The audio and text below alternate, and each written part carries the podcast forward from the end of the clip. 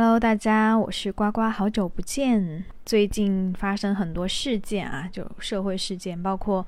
从昨天起，应该是从今天正式开始吧，就是广州解封了，然后我们也恢复了堂食，每个区之间的那种交通啊，然后也已经恢复了，好像也撤掉了那些管控区，总体上是一个，我觉得是一个逐步逐步向好的一个态势吧。感觉发言很官方啊，我还挺喜欢广州的一点，就是说它敢为人先，就在疫情现在各个地方都急着风控啊，然后包括很多人对这些措施很不满意的时候，广州敢于做第一个，而且是在我们疫情其实还比较严重吧，每天几千例的一个新增的情况下做这样的一个决策，为广州鼓掌。地区希望其他地方的政府啊也能快速响应起来，然后，然后大家能够尽快的恢复自己的生活秩序。我觉得这就是我现在最大的一个愿望。我现在这个录音的空档呢，正在炖一个排骨汤。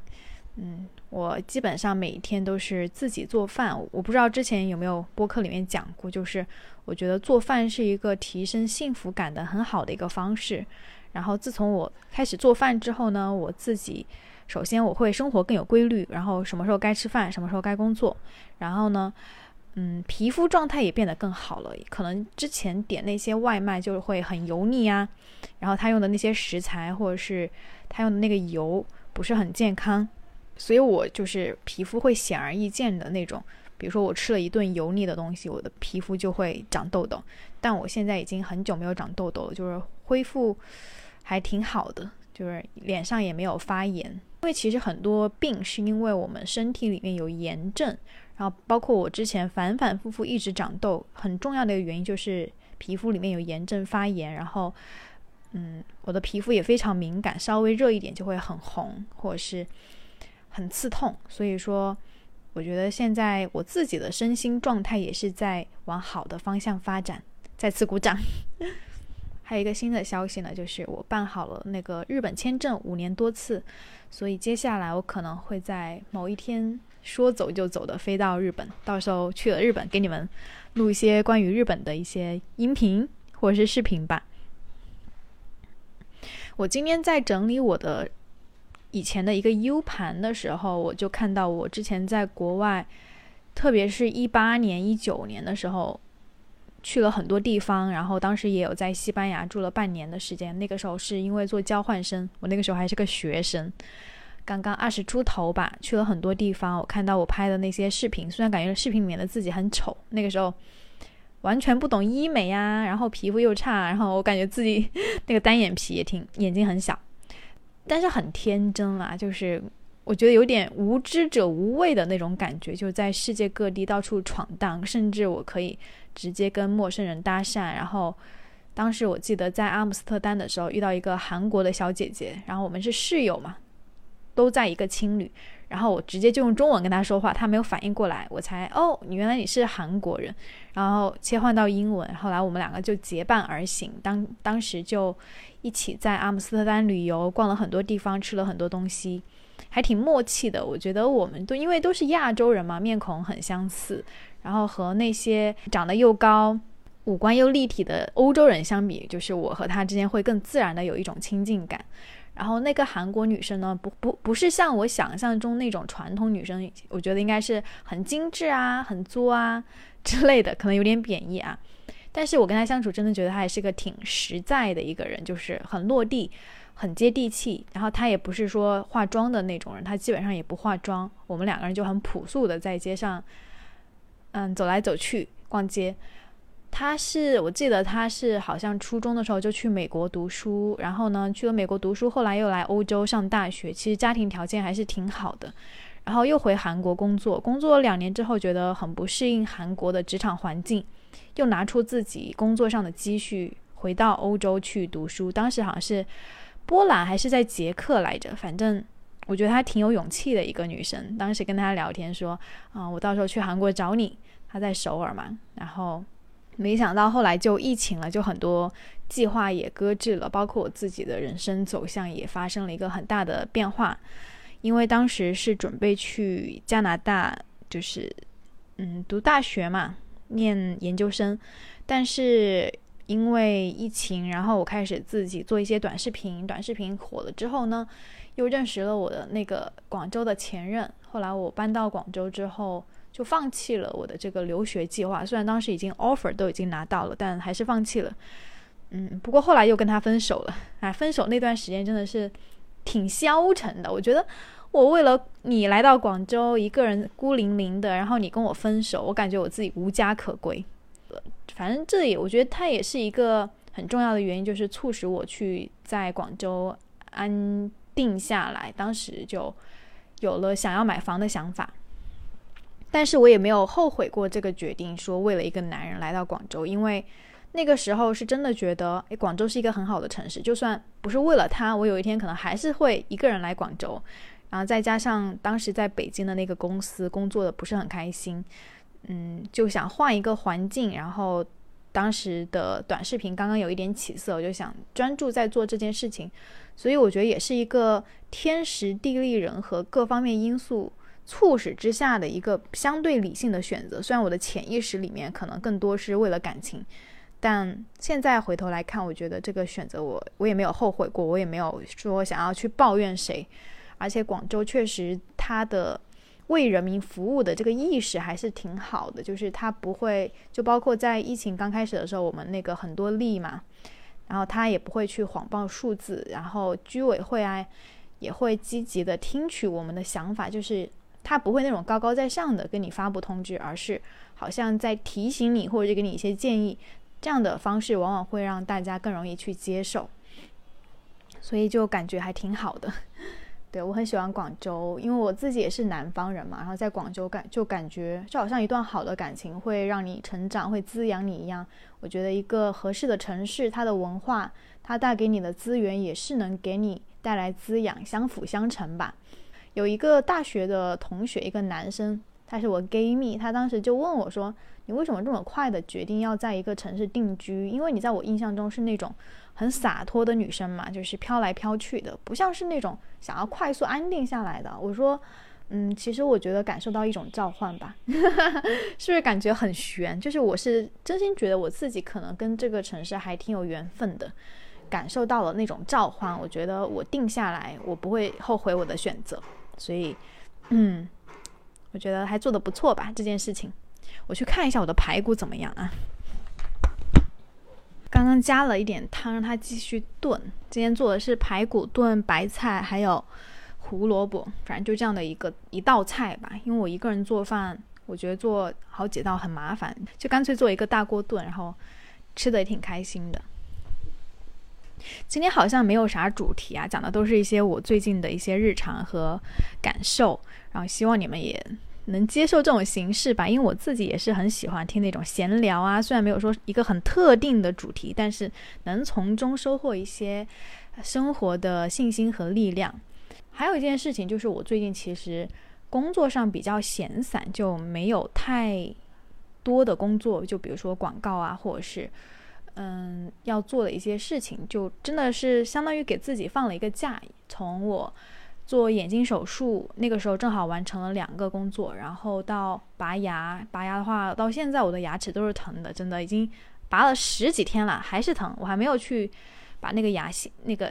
拆线，因为医生说你的嘴巴要能张到三个手指的时候才可以，但我现在只能张到两个手指。然后现在又办了日本签证，所以其实在这个一两个月的时间里面，我都是有在规划我自己的一些事情，可能工作上的事情真的没有太专注。然后还有一个不好的消息，就是我那个小红书被限流了，可能要封一个月吧，不知道是谁举报了我。对，嗯，当时刚开始是有点焦虑的，后来我就觉得还好吧，既然说。嗯，让我封一个月，那我就先封一个月。然后，但我尽量还是说，在这段期间去做我自己该做的事情。就比如说生产内容这个东西，我还是会继续去表达我自己，去把我生活中的所思所想啊，一些灵感，用视频的方式传递出来。我也不知道你们关注我播客是从什么渠道来的。我前段时间好像六十多个粉丝，现在已经九十多了，哇哦，我很开心。虽然说我到年底的那个愿望是两千啊，两千姐妹们，有点远了这个目标。我希望哪天有一个节目火了，突然间那个爆发式增长，给我来个两千粉丝，我就非常知足了。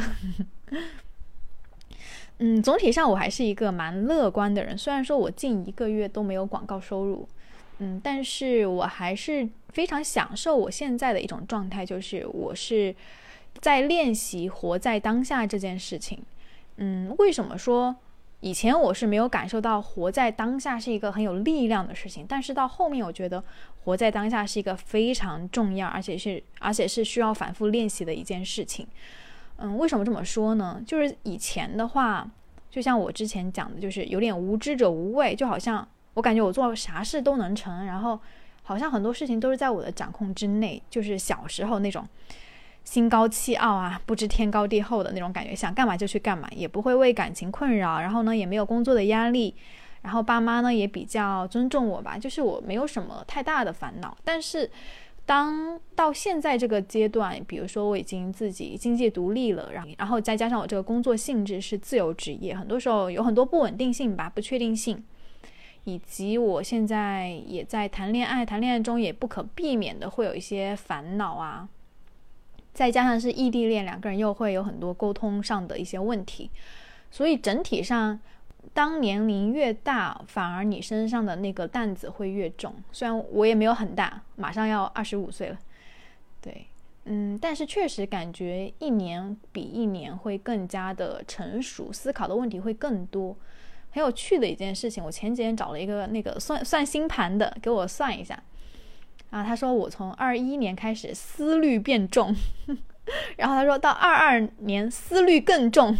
我想说啊，好像确实是这样子，因为二一年就遇到那个广州前任，然后二二年呢，嗯，分手，然后开始我自己的独居生活，所以说，确实我的思虑一年比一年更重。那听上去表面上是一个不太好的事情，因为你思虑太重，你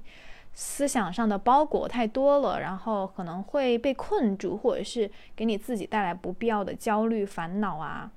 然后你自己的。状态也很不好，但其实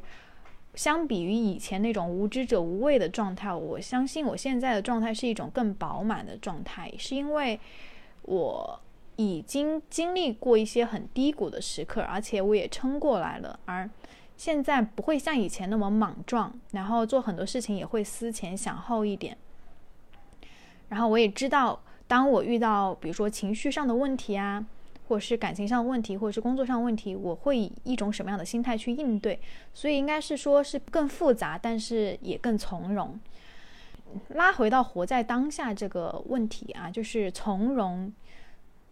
有一个内核，它就应该是活在当下，就是你不会去过度的忧虑未来，也也不会因为过去而去牵制你，导致你束手束脚。就像真正的英雄主义，对吧？是。怎么说来着？是看到这个世界的黑暗，但依旧热爱生活。嗯，活在当下，他给我的一个提醒就是说，如果我在当下把我此刻过好，那我的未来就是会是好的。你不用过度去担心这个未来它会往什么样的方向发展，但只要此刻我把我自己最好、最饱满、最充沛的能量展现出来。我相信美好的事情，它会向我靠近，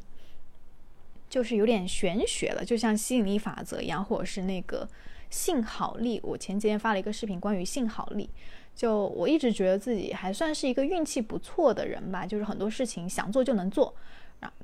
一方面也是因为我是一个行动力很强的人，那另一方面也是因为，嗯，我是。觉得我能做成，就是有一种迷之自信，可能。然后视频评论区有很多人说我是射手座吧，没错，我就是射手座，确实有点迷之自信。但这种自信带给我，确实有会有受伤的时候，但是每一次受伤都让我成为了更加复杂、更加丰富、更加成熟稳重的一个自己。听上去有点像鸡汤，但是呢，确实当你。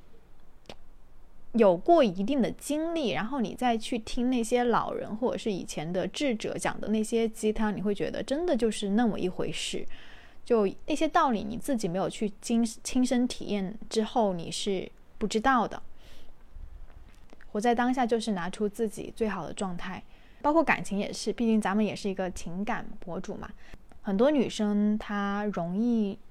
比较悲观的去思考一些问题，就比如说对方做了一件什么事情超出了你的意外，然后呢，此刻你会感觉到有点失控，你会觉得啊，他怎么是这么一个人？他是想要抛弃我吗？他是不喜欢我了吗？会往负面的那个方向去反想，然后事实也往往往他负面想的那个方向去发展，这是为什么呢？我觉得这就是人与人之间的那个磁场的一种感染力，因为你负面的思维方式会导致你在对方跟对方相处的过程中，不自觉的展现出一种自卑，或者是怯懦，或者是想要去紧紧的控制对方，抓住对方，而你这样的一种。患得患失的姿态会让对方感觉到紧张、压力，然后关系也会变得不那么松弛。其实，女生患得患失或者是紧张很难免。以前我就是一个很容易上头、很容易情绪不稳定的一个人，到后面越来越会去控制自己。有一个很重要的一个心态就是说，如果真的有不好的事情，那等它发生了再说。那此刻我应该要怎么做到最好？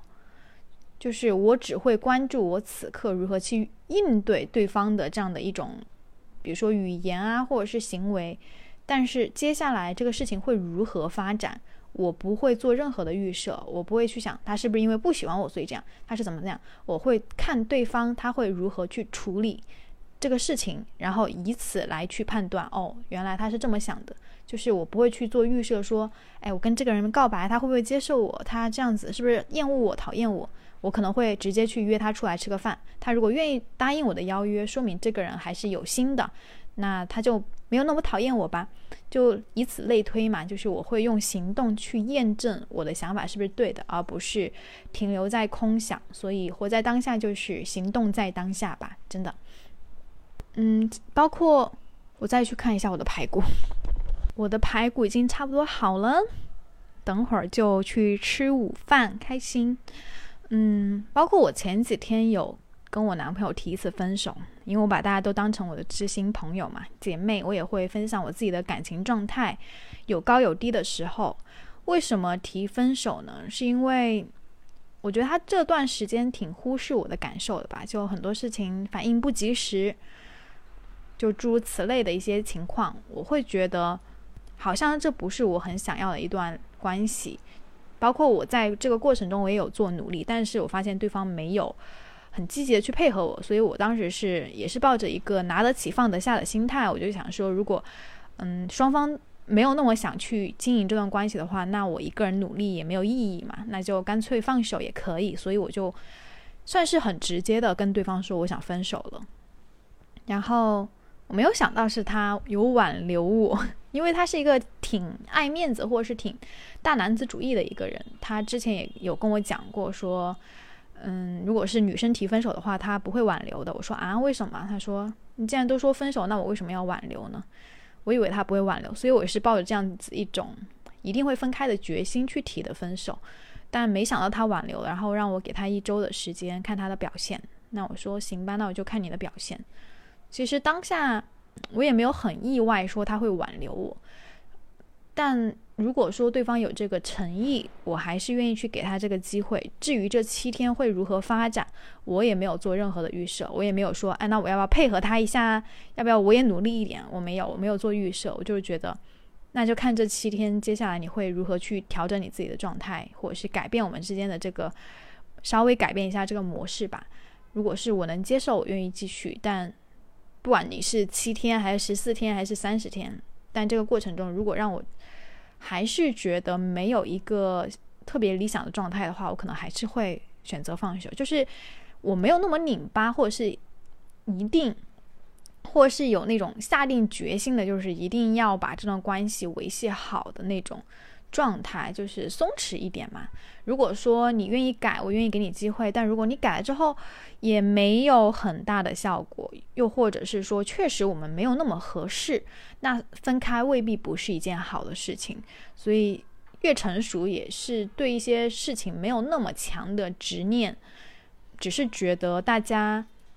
能够遇到都是缘分，讲的很佛家啦。很佛系，能够遇到真的就是缘分，但缘分也有尽的那一天。如果真的有那一天的到来，我也会选择坦然的去接受。那这样的心态的一个铸造吧，真的不是说别人三言两语，或者是你听了一些鸡汤，可能真的就是你在很多。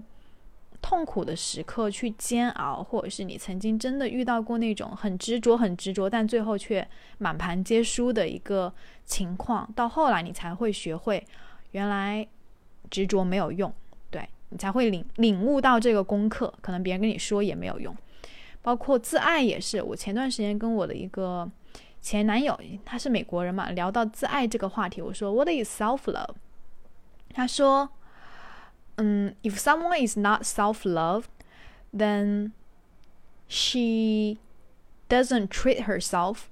in the way that she deserves to be. Love being happy by yourself is one sign that you have self love. If someone just says, I need to love myself more, I need more self love, I would interpret that as you are not treating yourself in the way in which you deserve to be treated. You keep relying on the love of others to to make you feel good about yourself. And if they don't show you that, you don't feel good about yourself.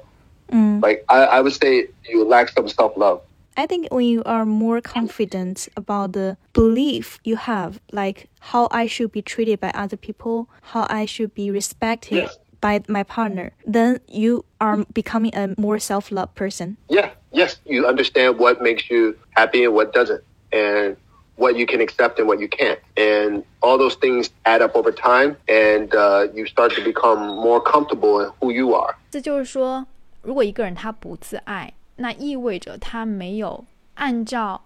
他应该被值得对待的方式对待他自己。就比如说，如果我很自爱，这段感情让我觉得很不舒服，或者是在消耗我，那我自爱的表现应该是。我可以选择离开这段关系，虽然说分开必然伴随痛苦，但因为我更爱我自己，我宁愿接受这个痛苦，然后把注意力、把时间、把主动权收回到我自己手里，这就是自爱的一种表现。那自爱也是慢慢的在你恋爱的过程中去学会的、去经历的、去领悟到的，它不是。听别人说来的，也不是看一句鸡汤就明白的。真的，很多人生的道理，真的都只能自己脚踏实地，每一步去体验，然后你走的每一步，它都算数。好，今天是咱们的闲聊时间，然后我准备去吃午饭了。大家也希望你们有美好的一天，拜拜！大家记得关注我，真的两千粉丝有点远啊。虽然我没有这个 KPI 的压力，但是我还是希望这个，哎，大家听到的人会更多。我也希望借助这个方式去跟你们更多的去交流一些人生的碎碎念，包括我会邀请更多我身边很优秀的朋友来分享他们对于人生的一些看法，然后也对大家一起成长吧。好，拜拜。